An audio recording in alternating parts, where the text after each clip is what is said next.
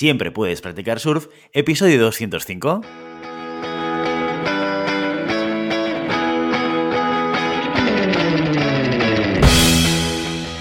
Bienvenido y bienvenida a Siempre Puedes Practicar Surf, el podcast diario sobre recursos humanos.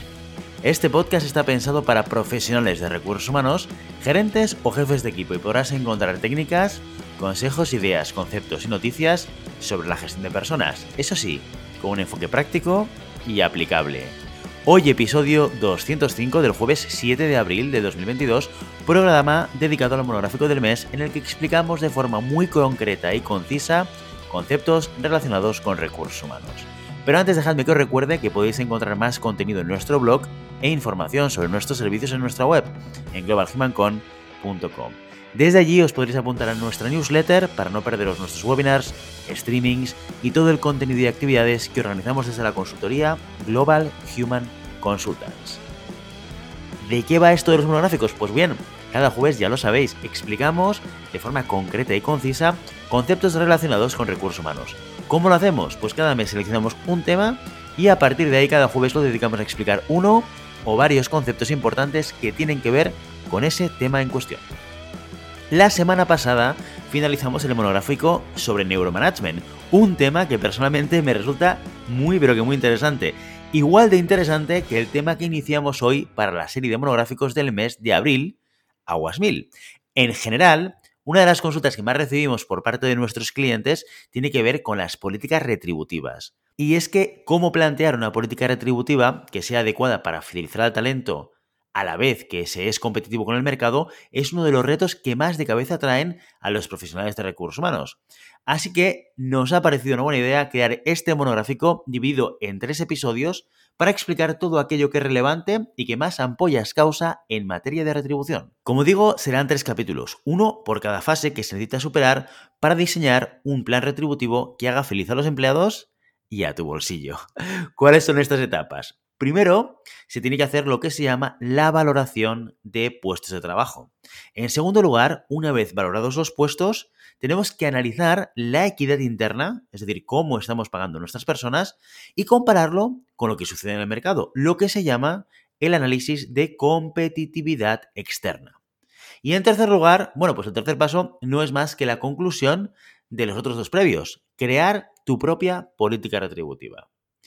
Y como aquí nos gusta empezar las cosas por el principio, iniciamos esta nueva serie con la valoración de los puestos de trabajo.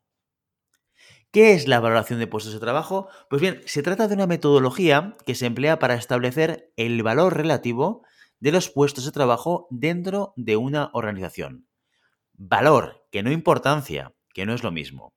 No podemos hablar de importancia porque si hiciésemos una valoración bajo esa premisa, llegaríamos a la conclusión en que todos los puestos son importantes. Si no, ¿por qué están ahí? Cuando digo valor, me refiero al concepto de la contribución, ¿eh? La contribución que cada puesto ofrece para que la organización pueda cumplir con sus objetivos. Si bien todos los puestos contribuyen a llenar las arcas a fin de mes, no podemos obviar el hecho de que unos roles tienen más responsabilidades que otros. Vamos con un ejemplo para verlo todo mucho más claro. Imaginemos que tenemos una empresa y un departamento formado por una directora comercial, un jefe de ventas, varios administrativos y un equipo de comerciales. Pues bien, es evidente que todos aportan para que la empresa funcione. Sin embargo, si nos preguntásemos de quién depende el departamento, la primera persona que nos vendría a la cabeza, ¿cuál sería? Pues casi seguro que todos estaríamos pensando en la directora comercial. ¿Por qué? Pues porque es la persona encargada de tomar las decisiones, de asignar los presupuestos, de alinear a todo el equipo en la misma dirección, de asegurarse de que todos trabajan siguiendo las normas de la organización, etcétera, etcétera, etcétera. ¿Se podría llegar a los objetivos si los comerciales no cerraran acuerdos? Por supuesto que no, ¿eh? Pero la persona encargada de que los comerciales puedan hacer su trabajo es precisamente la directora. Si ella no hace bien su trabajo, todo lo demás probablemente no funcione. Por lo tanto, es correcto asumir que su contribución es mayor, que no más importante, sino más valiosa para el interés de la organización, para conseguir sus objetivos. Bien, una vez aclarado el concepto y diferenciada la contribución de la importancia, lo siguiente es preguntarse, ¿y esto para qué sirve? ¿Para qué quiero calcular la contribución de un puesto de trabajo? Pues la verdad es que tiene eh, muchas utilidades, eh, sirve para muchas cosas. Por ejemplo, sirve para mejorar las conversaciones con los managers. Una vez tienes claro en qué se valora o cómo contribuye cada puesto de trabajo, hay conversaciones que son mucho más ordenadas y mucho más estructuradas. También sirve para organizar los departamentos porque te permite de alguna manera ver cómo se interrelacionan entre ellos y qué contribución pueden tener. Y por último, también pueden ser de utilidad para realizar las evaluaciones del personal, las más famosas evaluaciones del desempeño. Pero sobre todo, se utiliza para lo que hemos venido hablando aquí, para diseñar tu política retributiva. Esta valoración de puestos de trabajo nos ayudará a agrupar los diferentes puestos de una organización en una matriz en función de dos variables. Por un lado, la contribución y por otro lado, el área en el que están. Lo que llamamos el mapa de puestos de trabajo. ¿Mm? Es decir, que si tenemos un área de contabilidad, una de marketing y otra, no sé, pues de logística, por ejemplo, nos aseguramos de que todos los puestos que compartan el mismo tipo de responsabilidades, por lo tanto, el mismo tipo de contribución, van a estar dentro de la misma banda salarial.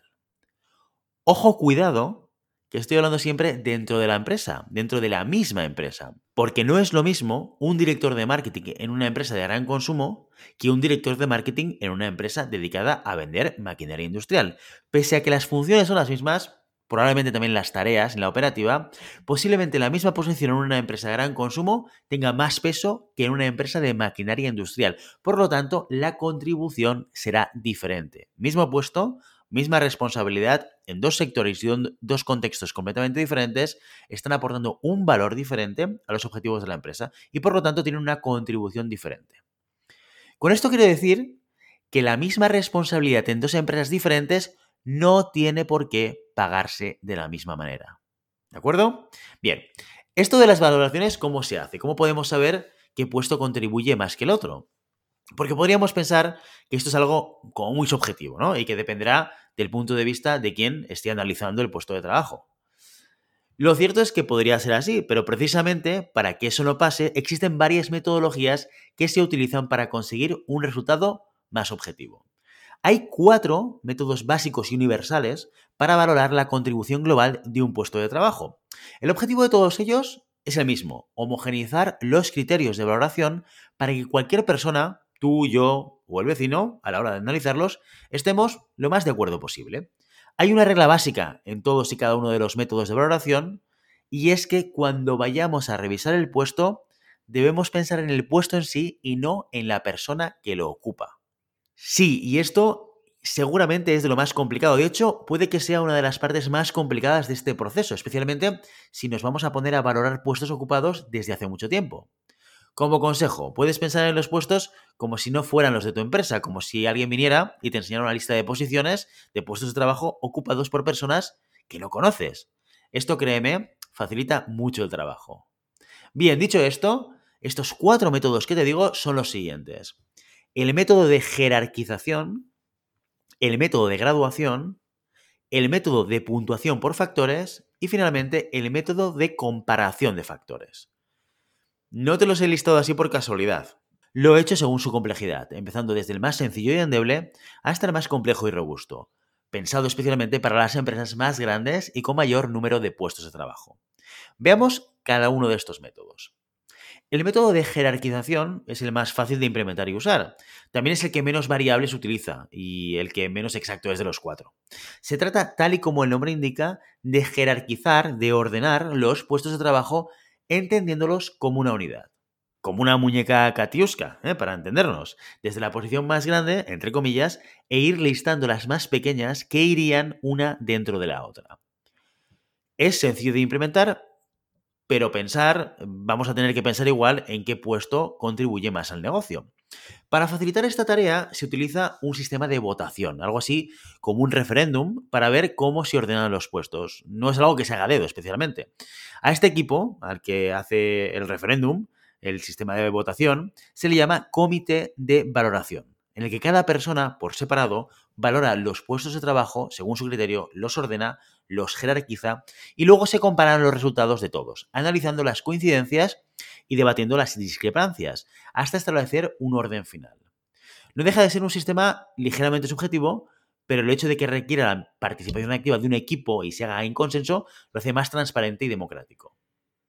Seguimos con el segundo método, que es el método de graduación. El método de graduación supone una evolución del método de jerarquización, es el siguiente nivel, siendo también un método más bien subjetivo y que mantiene el concepto del puesto de trabajo como una unidad, aporta como elemento diferencial el establecimiento de una guía de valoración. ¿Eh? Con esta guía, todas las personas que valoran el puesto lo harán bajo los mismos supuestos. Por ejemplo, una guía de valoración del uno al diez, donde el uno representa un trabajo en el que se realizan tareas auxiliares, que no requieren conocimientos específicos, ni maquinaria, que siempre están bajo supervisión.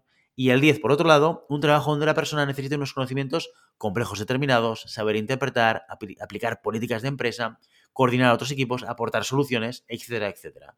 Si te fijas, cada grado, cada número, incluye varias tareas. Y esas tareas no siempre coinciden al cien por ciento con la posición que ubicamos en ese grado. Y no pasa nada. La guía no está hecha para que tenga que tener un ajuste al puesto en el milímetro. La aplicación de este método sigue teniendo un componente relevante de interpretación, y aunque es más acotado que el de jerarquización, seguiremos necesitando un comité de valoración para componer de manera agregada la ordenación de los puestos dentro de los grados que nos van a servir como guía. Bien, sigamos. Tercera metodología, el método de puntuación por factores. Este es el método y la metodología más utilizada. Seguramente si tú eres un o una profesional de los recursos humanos, la habrás utilizado alguna vez. En sus orígenes, este método fue diseñado por Merrill erre Lott para usar en su propia empresa. Conceptualmente, la gran diferencia con los métodos anteriores explicados, considerados los no cuantitativos, es que entiende el puesto de trabajo como el resultado de la agregación de diferentes componentes. Es decir, si antes nos enfocábamos en el resultado de un análisis global del puesto de trabajo, con este método analizamos de manera individual los componentes, que llamamos factores, aportando un nivel de profundidad mucho mayor. El gran inconveniente de este método, pues, es su complejidad, ¿eh? En la medida en la que el sistema es más robusto, requiere de una mayor definición y de elaborar herramientas adecuadas. ¿Cuáles son estas herramientas adecuadas? Pues bien, fundamentalmente lo que se le llama el manual de valoración, en el que encontraremos todos los factores y subfactores necesarios para completar la valoración con criterio. El primer reto, claramente, es la identificación de los factores o subfactores que vamos a valorar, que componen ese puesto de trabajo. La suerte que tenemos es que desde mil novecientos veinticinco, fecha en la que se utiliza este método por primera vez hasta hoy, ha pasado tiempo suficiente para tener una, una perspectiva de los factores y subfactores más utilizados en la práctica. Si nos diéramos un paseo por LinkedIn o InfoJobs y mirásemos todas y cada una de las ofertas de trabajo, da igual de quién sea la oferta o de qué sea la oferta, nos encontraríamos que lo que se busca básicamente son personas que poseen conocimientos técnicos, conocimientos teóricos, idiomas, experiencia, competencia técnica, competencia gerencial, interacción humana, análisis de situaciones, toma de decisiones, autonomía, etcétera, etcétera, etcétera. Esos son los factores y subfactores que contempla esta metodología. Y te podrás preguntar ahora, oye, pero Guillermo, esto es un montón, hay un montón de cosas, ¿tengo que usarlos todos? Y yo te respondo que claro que no. De hecho, no es recomendable usarlos todos, ya que a medida que añadimos variables, incrementamos la complejidad del diseño y de la aplicación, creando un amasijo de factores que es al final imposible de evaluar. La norma es clara. Keep it simple, hay que hacerlo sencillo. Utiliza lo que consideres que es más representativo y no te compliques más de lo necesario.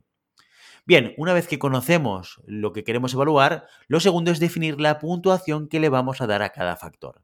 Sobre esto también hay diferentes aproximaciones. Muchos métodos de valoración consideran que la exigencia del puesto en conocimientos o experiencia implica un peso mayor en la valoración. Es algo que coincide en varios sistemas. Por último, el tercer reto es el de definir cada factor y desarrollar la escala de graduación necesaria para cada uno de ellos. Una vez hecho esto, pues ya podrías empezar a implementar el sistema. Finalmente, la cuarta metodología, el método de comparación de factores, es una aproximación que pretende evitar o reducir las limitaciones de la puntuación de factores. Estas limitaciones son principalmente que la distancia entre las valoraciones es la misma, no importa eh, que seas auxiliar o que seas técnico o que seas manager o que seas director, la diferencia y la distancia entre los puestos va a ser muy parecida o si no la misma, y que la ponderación de los factores es constante para todos los puestos. Vaya, que luego digan que recursos humanos es una carrera de letras y hablando así parece que esté contando cosas de física cuántica. Vamos a ver, hablando en cristiano, el problema de la puntuación por factores es que puntúa los factores igual para todos. ¿Mm? Igual que al principio he mencionado que no es lo mismo un director de marketing en una empresa de gran consumo que en una empresa de maquinaria industrial, no es lo mismo las relaciones con las personas en un puesto directivo que en un puesto operativo. ¿Ambas hablan de interactuar con la gente? Pues probablemente sí. ¿Tienen la misma importancia para los dos roles? Pues probablemente no. Entonces, ¿cómo se establece esta comparación? Y aquí viene uno de los principales riesgos de esta alternativa, que el enfoque se basa en el salario actual medio pagado. En organizaciones con poca equidad podría ser un riesgo utilizar este método de valoración, pero de equidad interna ya hablaremos en el próximo episodio. Volviendo a lo que nos atañe, el proceso que deberíamos seguir en este caso para una valoración de puestos de trabajo utilizando la metodología de comparación de factores sería la siguiente. En primer lugar, identificar los factores y subfactores que usaremos para valorarlos, nada diferente de la tercera metodología. En segundo lugar, identificar los puestos de referencia. Esta es la, una parte diferencial. Aquellos, y tienen que ser aquellos que sean constantes en la organización y los más sencillos de valorar, ¿vale? En tercer lugar, ordenaremos los puestos de referencia de acuerdo con cada uno de los factores seleccionados. En cuarto lugar, distribuiremos el salario promedio a los puestos de referencia entre cada uno de los factores, lo que nos va a permitir entender cuáles son los pesos de cada factor en función de la retribución y en función del nivel en el que está el puesto de trabajo. Una vez tenemos esto, ya podemos empezar a valorar el resto de puestos de trabajo. Ya por último, solo me queda decirte que por el bien de la salud de más de uno y de una, existen en el mercado metodologías ya establecidas que combinan el método de puntuación por factores y el método de comparación de factores. Así no debemos pensar más de la cuenta. Eso sí, algunos de ellos requieren el uso de una licencia. También es cierto que dadas sus características no son adaptables a todas las empresas. De todas formas, si tienes curiosidad y quieres bichearlos un poco, son los siguientes, o estos son los más relevantes. El método H A Y, el método Urwick Orr, el método de Pillet y el método Mercer. ¿Qué te ha parecido este primer monográfico de abril? Intensito lo hemos hecho, ¿eh? Prometo que el siguiente no será tan denso. ¿O sí? Y mientras tanto, ya sabes, no puedes detener las olas, pero siempre puedes practicar surf. Y hasta aquí nuestro episodio de hoy. Como siempre, queremos invitaros a que os pongáis en contacto con nosotros, nos deis vuestra opinión y nos sugeráis si tenéis algún tema o alguna pregunta concreta. Lo podéis hacer a través de la página de contacto en globalhumancon.com barra contáctanos o a través de las redes sociales. Estamos en Facebook, en Instagram, en Twitter y en LinkedIn. Y si el contenido de este podcast te gusta, no te olvides suscribirte, darnos cinco estrellas en iTunes y me gusta tanto en iVoox como en Spotify. Igualmente recuerda que puedes encontrar más contenidos, noticias y recursos en nuestra web, en global human con punto com. Muchas gracias por todo, por tu tiempo, por tu atención y por tu interés en estos temas sobre gestión de personas. Nos escuchamos mañana viernes con el programa sobre preguntas y respuestas. Hasta entonces, feliz día.